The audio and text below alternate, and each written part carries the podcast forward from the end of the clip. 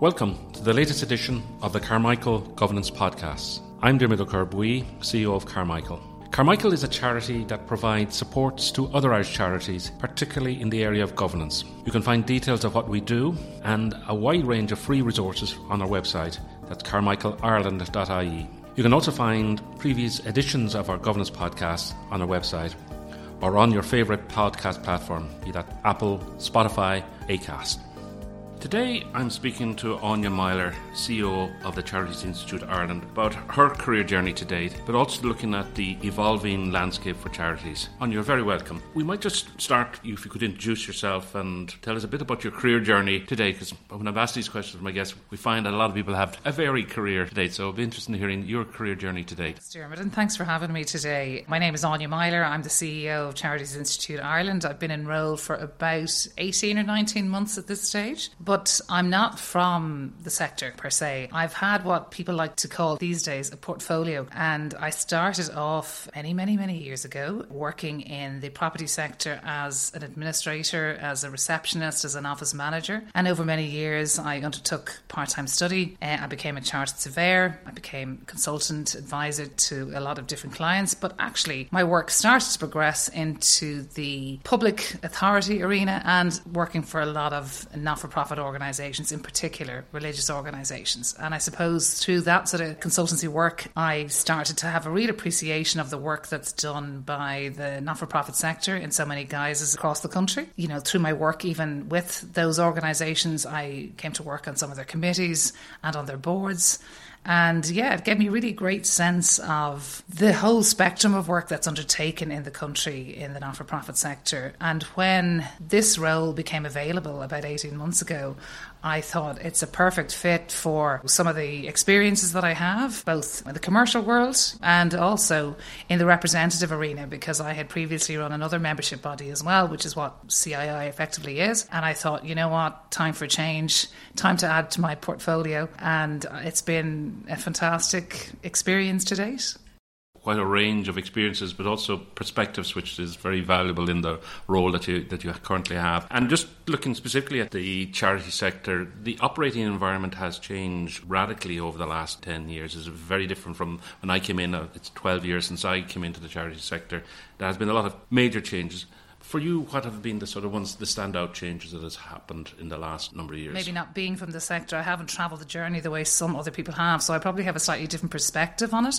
Although I do remember when the Charities Act itself came in, because I remember being at a conference that actually discussed the implications of that for some of the groups that I worked with at the time. And I think probably that's the main change, isn't it, in the sector, that sort of formalisation, legislation, regulation piece. Albeit, to be fair to the sector, they had developed the voluntary governance code, which is pretty much what we have even still today, maybe expanded on, obviously, by the regulator in the meantime. But I think that recognition of the formalisation of the not for profit sector has been evidenced through predominantly through that sort of legislative and regulatory change. And I think the emphasis on governance over the last number of years through a number of maybe high profile cases that brought it maybe into more stark relief, albeit that happens in all sectors. For me, I have to say, one of the things that probably gets me most, I won't say excited, but possibly annoyed, is that constant harking back to that piece of scandals. And I say that in inverted commas because actually so much happens that's far worse in the commercial sector and yet the contagion effect that happens in the charity sector is something that still takes me by surprise, to be honest with you. It really does. And I think it's something that necessarily bodies like ourselves, you know, I know Carmichael do great work too on the governance front of things, um, but I think just from a representative and advocacy point of view, it's something that I feel very trenchantly about that that needs to be pushed back on because this, I suppose, moralistic almost holier than thou sort of sense that pervades that discussion really, really irks me when I think that there are over 11,500 registered charities in Ireland, and we are talking about a tiny 0.00 percentage of things that happen. And yes, they're bad. I mean, I'm not saying that they're not. But I think for me, what's happened in the meantime is there's been a significant professionalisation around even small charities' operations. And that's fantastic. And that's all for the public benefit. There's no two ways about it. But I think what hasn't happened in the meantime is the recognition that to be regulatorily compliant, to deliver best practice, to deliver all of that public benefit, that all costs money, effort, time, commitment. And while we have the time, commitment, and effort piece, we don't necessarily have the funding part right at this point in time, particularly around funding specifically for governance and best practice. I agree. When I came in from the private sector, I, what struck me even then was the amount of scrutiny that charity organisations have to have on them, but also this contagion effect. I couldn't get over, you know, it's a plague in all your houses when there is a scandal that everybody, they're all at it, sort of. There are, as you mentioned, bad behaviour, bad governance, and, and particularly bad governance in all across all sectors. But it just seems to get particularly acute when there is one in the charity sector. And you're quite right. We cannot condone bad behaviours, bad governance, because because of the trust uh, that people have in charities. Mentioned the whole regulatory environment that has changed in the last ten years. Apart from the sort of, and I do agree that sort of this increased compliance burden on organisations that comes at a cost. What other impacts has there been by this more structured and more formal oversight mechanism driven through the Charity Regulatory Authority and the Charity Regulator? Um, well, for me, I suppose it's the wider awareness, maybe within even the public concept around what the structure of an organisation looks like.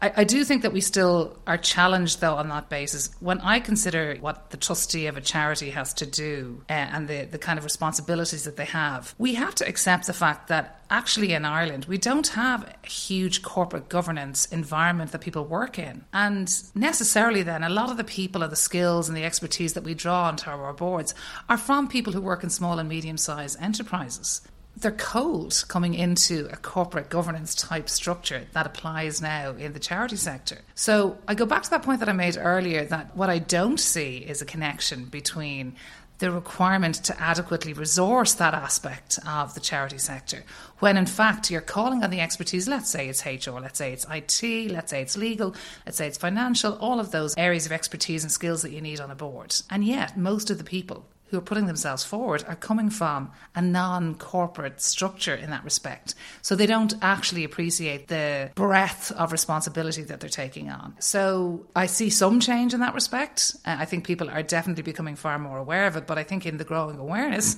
it's actually creating a challenge to actually get people to come then onto boards. When you see certain things happening and it's not a charity, but let's just reference the latest thing that happened, for instance, in RTE. And I'm sure, I don't know, but I imagine those directors are probably paid directors on RTE to, you know, I mean, I'm, I myself am on a, a statutory regulatory board myself, you know, and you understand the breadth and the nature of what's required. I'm not sure everybody would be willing to put their hand up now. So in some ways, as I say, that regulatory change has been great, but I think the lack of resourcing, you know, I know Carmichael do fantastic training around this aspect of things, but you know, you know that there are 76,000 trustees in Ireland. Have you trained 76,000 trustees? I imagine not.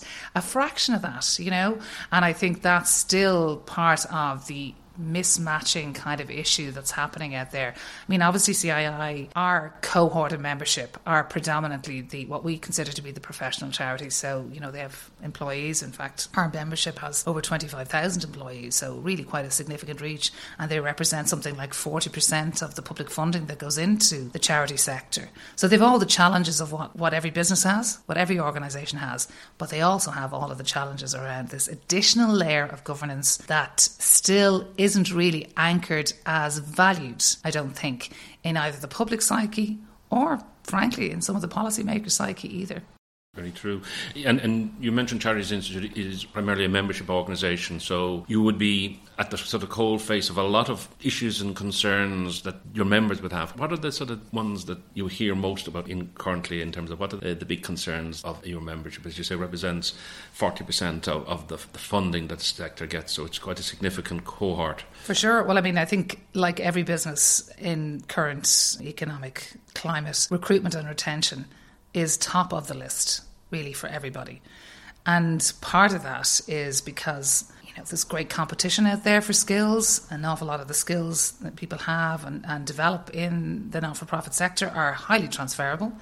Uh, and I think, to be fair, because they're very purpose-driven and mission-driven, you really have a fantastic cohort of people working in the sector, and you can just imagine the competition for those skills out there in the private market charities can't compete at salary level. They can't really compete with the, the, other additional terms and benefits pension levels, like private health insurance, like parking. I mean, you go, you know, the list is endless, isn't it? Uh, and so the sense of trying to rely on somebody just being mission driven or purpose driven is not sufficient and it is it's becoming a real i won't say it's quite a crisis yet but I do think that we all operate on relatively thin structures anyway. I don't know anybody who has any kind of a job that's like a nothing job in the charity sector the way that I've seen it in the corporate sector, you know, where frankly you'd, call it actually what value some roles bring to a, an organisation. That doesn't occur in the charity sector. So when somebody, you know, leaves, it leaves such a significant void, and that's at all operational levels. So I think finding more agile ways to potentially recruit people. I mean, we had a conference very recently talking about this and all the effects of that, the burnout effect that that has. But one of the things that we had was a speaker there, Dale Whelehan from the Four Day Week Global Initiative. And you know, you look at something like that and you think, is this the next move for the sector that do we own that space? Because we can't compete at salaries. And, and frankly we're curtailed not just by our own funding but by public perception with regard to these things. And albeit that I wouldn't necessarily agree with that either and we can get into the whole of the conversation about the overhead debate. Um, but I think that um, in the meantime we see good examples coming out of the UK around being more agile about the ways of work. And I think charities are probably best placed to do that because they themselves are working with service users who want more flexibility even in how they, you know, engage with your services. Is it nine to five anymore? Hardly. So maybe there's opportunities in that space. But key recruitment and retention are one of the big issues. Yep, and I, I, I hear that as well. So that it is a, a big issue, and also something that a little thing that irks me is the view that a lot of people, and I've heard it from politicians, and thing is that you know it's all run by volunteers. So what do you need money for, to be paid? You know, paid. So there's some, there is a big, vast army of volunteers, but it does need a, a professional workforce to to make the best use of, of volunteer input. So it's it's one of those things. Looking ahead, um, and and we are in a globally we're in a very uncertain time but specifically zoning in the charity sector, what do you see as the big themes of in terms of 24 and beyond, in terms of what you see coming down the tracks, or something that the leaders of the sector needs to start thinking about because you know these are these are the ones that will focus the, the minds of the chief executives and the boards in the next 24 months. Yeah, for sure. I mean, I think obviously for us, you know, even just looking locally, I mean, globally we have very little control, don't we? Locally, though, we'll have the local elections next year, we'll have the European elections, and then we'll have a national election. And I think that sort of manifesto building piece and that influencing piece has to start now. And even yesterday, we had a, fundraising forum that we hold three times a year, and we were lucky enough to have some representatives there from one of the political parties talking about, you know, the kind of things that you'd put on a manifesto and, and keep it to one page because, you know, 10 pages aren't going to be read, etc. Because to be fair, they're getting them from everybody. But they did talk a lot about, you know, making contact with your local politicians and trying to influence. And actually, what really struck me was that the sector forgets, or maybe doesn't really appreciate, the power that it actually has. You know, when you consider what you just said there, Dermot, about volunteerism in the sector, there are 650,000 people, one in five adults of the total adult population in Ireland, volunteer in some way or another. And I'm sure there's a whole other cohort who donate. So, what charities often do is they activate citizens to come along and support their purpose there's a clear connection between the activation of citizens and citizens who vote. So, in fact, we are a powerful lobby. We actually create the very environment that politicians should be looking to harness for their own benefit. That circular kind of sense of influence there seems to be a gap in that at this point in time. So I spoke to this yesterday, this very point. I said, let's not forget now, we're asking for something, but they should be asking for something from us because, frankly, we're politically neutral, but we're not policy neutral. And I think that politicians need to consider the social cohesive effect that charities have to hold the middle because that's what we're trying to do at this point in time. We're trying to hold the middle in this country with the polarisation that's happened in society. Charities and I'll say the same for sporting groups and arts groups, actually creating that sense of what our civil society could, should, and does look like. And there's massive political leverage, for want of a better word, or influence in that. So I think what we'll be looking to do over the next year, two years, 10 years, is to create that sort of sense of actually, we're important. One in eight people are employed in the charity sector. We're as important as the construction sector, we're as important as the agriculture sector. But a lot of that's overlooked because those services are, are dissipated across a number of different delivery lines, like health, for instance, like education, but actually through charities. And I often say, actually, there isn't enough public awareness, and that's our job too, without a shadow of a doubt, to appreciate what is a charity. So, your National Gallery is a charity, Beaumont Hospital is a charity. If you're stuck up the side of Carrauntoohil in a storm, that mountain rescue that comes to take you down off the side of the mountain is a charity. The helicopter that flies you up to Beaumont is a charity. So I think that connectedness and awareness building is an important thing. But very initially, our focus is going to be on an election frankly, where there could well be a change. I mean, because of our pure nature of voting here in the country, it's very likely to be a coalition change. But nonetheless, there will be a, a change. Again, as I say, we're politically neutral. So we'll talk to everybody. But I think we'll stand in our own power in a way, you know, to say that actually we're not filling gaps. We're not doing any of those kind of nice little things, nice to have on the side here, not at all. We're actually systemically important. And in fact, because of what we do, and the way we activate citizens, we're also political influential. Yeah, I, I think so. Some things I think eaten bread is soon forgotten. I think there was a great recognition of the power of the sector during COVID, but also with the Ukrainian war and the country gearing up to absorb significant numbers of people, and, and rightly so. But the glue in all of that was the, the community and voluntary sector rising to the challenge and working with other partners. That was recognised at the time, but it, it, I get a sense that that has dissipated again, and yeah. it's that, that awareness, that constant trying to get people to recognise that this is important, and if you underinvest, it has consequences. Um, which brings me to sort of Charities Institute's vision, which and I'm, I'm reading it here from it because I took it from your website, and it's a very powerful vision statement. And it says, "An Ireland that trusts and values charities for the positive contribution that they make to solving challenges in our society, that really gets to the heart of what we've just been talking. In your role as chief executive and with your board, what sort of actions do you think are necessary to achieve this vision, and who are the other actors? Because you know we're part of a, a, a wider process. We're not an island. The sector in itself cannot create the realization of the vision. So, what sort of things are you planning to do, or, or, or would you like to see happening? Well, I think you know we recognise all of the usual stakeholders in that you know, which is obviously policymakers across all political parties. It's uh, regulators across all different, you know, regulation uh, entities, and there are a number of those, and our own members and beyond into the sector. But actually, for me, and I say this regularly to my own team, we have to stop talking to ourselves. And sort of one of our you know, even funding kind of diversification models is corporate partnership. But actually, that's not just about the funding piece, it's about the influencing piece. And I think through those connections and the creating awareness.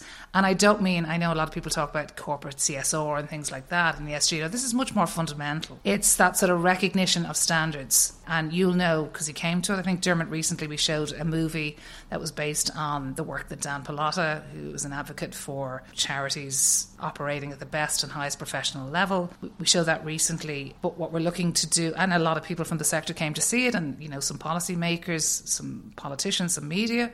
But what we're looking to do is expand that message out into the corporate world, and we've got some plans to do that over the coming one, months.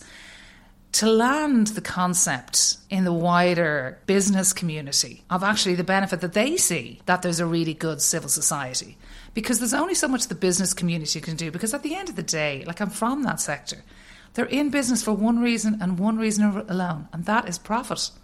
End of story. And yes, they can have fantastic corporate social responsibility programs and they can have their ESG thing. And I'm sure there will be absolute great corporate partnerships, and there have been between charities and business to develop that side of things and to make the employees in those businesses connect with that specific charity. But for me, it's something much more systemically valuable. I need the corporate sector to be our advocates I need them to say, actually, our sector is as important to the business community at large because that means that they can step into their own, you know, profit making agendas. That's fine.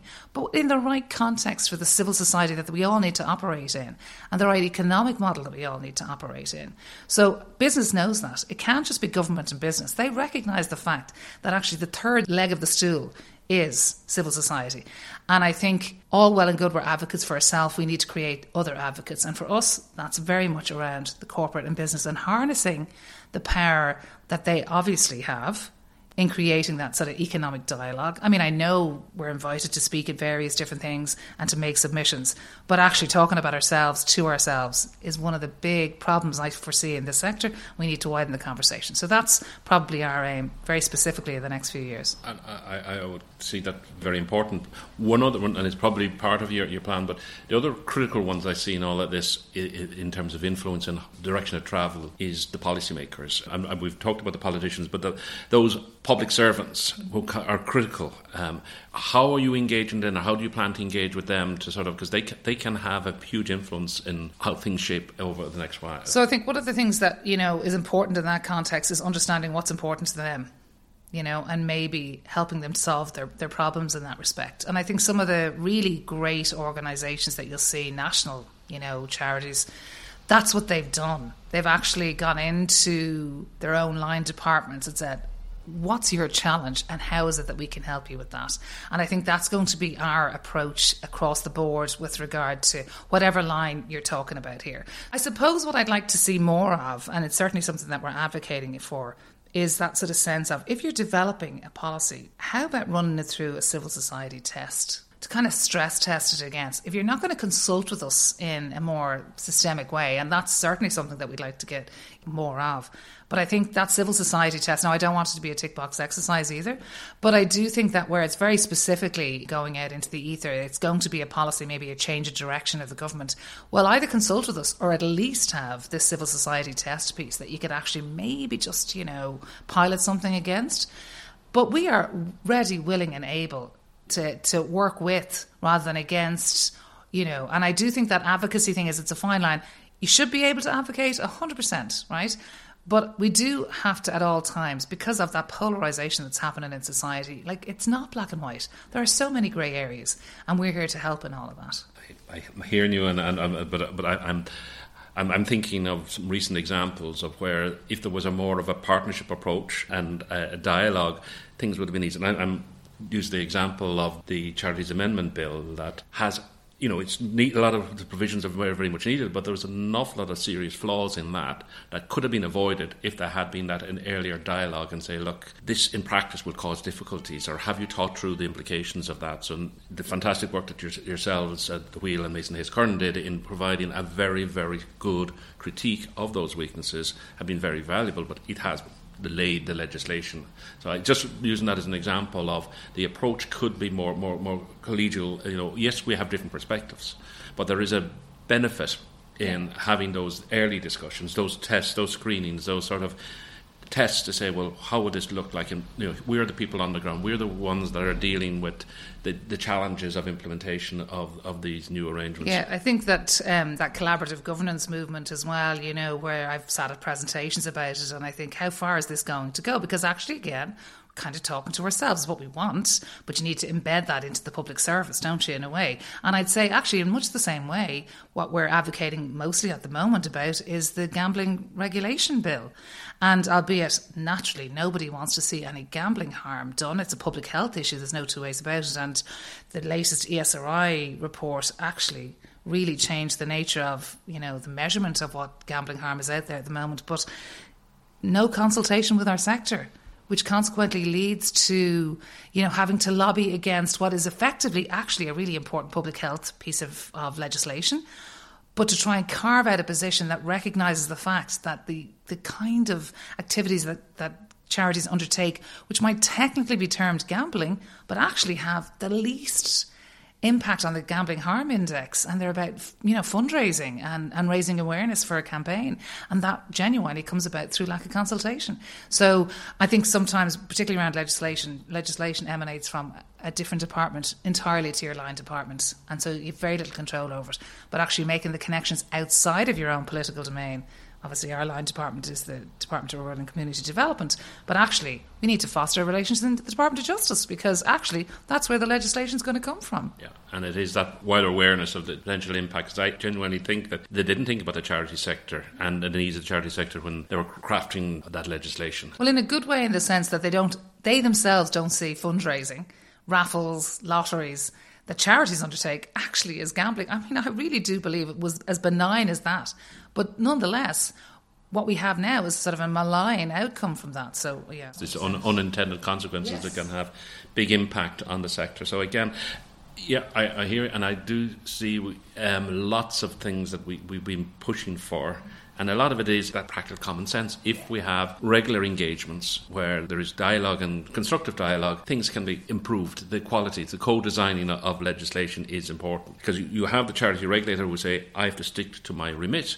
I'm not in the policy remit. So, you know, don't come to me saying there is a problem with the, the policy. You need to go to the policy framers. Yeah, and, yeah. and um, that's important. What additional supports would you like to see to support this, what we call it, the ecosystem for the community and voluntary sector? Well, I mean, I, you know, I go back to that sort of membership base that we have, which is very specifically around professional charities, albeit that we'd want to see good, you know, happen in all of the sector. But for us, even in our budget submission this year, we were looking for parity of esteem. And what I don't understand is why things like the Digital Skills Initiative, 85 million fund there that was released in last year's budget, or was the year before, to the private sector, to small and medium sized enterprises, why is that not available to the charity sector when actually in the programme for government, their whole thrust is for a digital first economy? And yet you can't apply if you're a charity. So I don't understand those things. I don't understand why SkillsNet is not available to charities.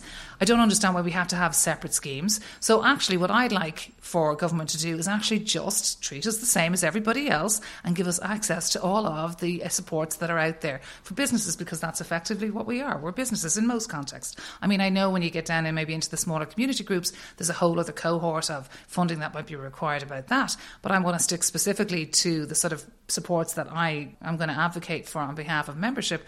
And because they are all effectively businesses employing people, I think, why have you separated out these two things? It actually makes us different. And we're not.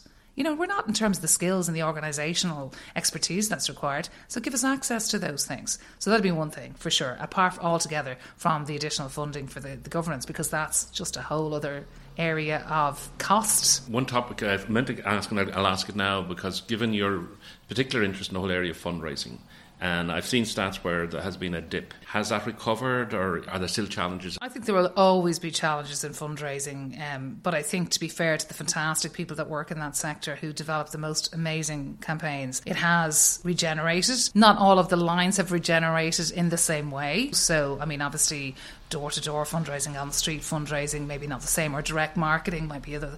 I mean, some of it is due to just cost increases. You know, yourself direct marketing is about reaching out through post to people, and the change increase in postage from 2017 to today, I think it's it's something like 60 or 70 percent. So you can just sort of see the way the cost of everything gets in the way of trying to do what you want to do.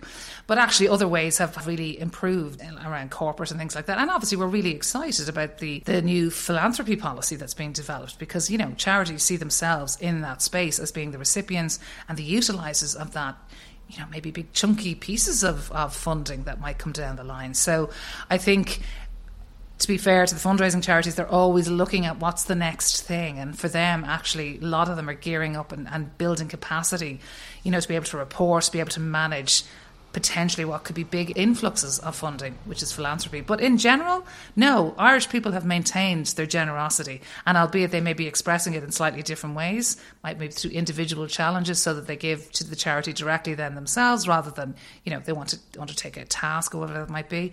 In fact, most of our organisations report really strong fundraising, albeit they are very concerned about what the impact of the gambling regulation bill could have on some of those activities. Okay, this has been fantastic, Aine.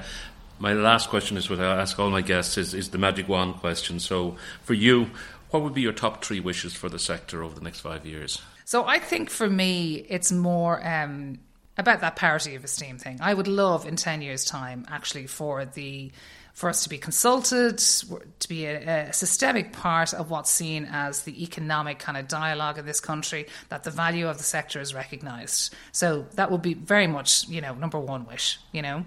Um, I think that that discussion around overhead, that perception that, you know, all money has to go to the cause, and I say that in inverted commas, and actually there's a far greater appreciation of all of the support structures that are required to run a highly regulated highly effective, impactful organisation, and there's no dissent about that. So I would love to see that. That's for absolutely certain.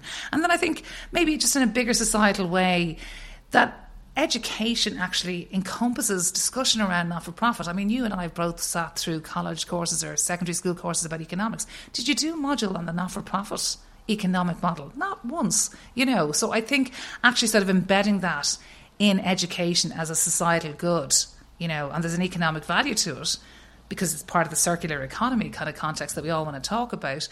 Those would be the three big things. Great ones. And I, there you're putting me back into my school days or my college days, but really, until I actually came into the charity sector, I didn't really have a, a, a an understanding of the range, the complexity of, of the sector. You know, you, you, a lot of misconceptions. Um, so that is one of the challenges. But and it's been fantastic. Thanks you so much. We've covered a lot of ground here today. Thank you. Thank you very much, Diarmaid. Thank you for listening to our latest Carmichael Governance podcast. We hope you enjoyed it. If you did, it would be of great benefit to us if you could give it a rating, as that helps to create greater awareness of these podcasts. So until the next time, Slán go fóill.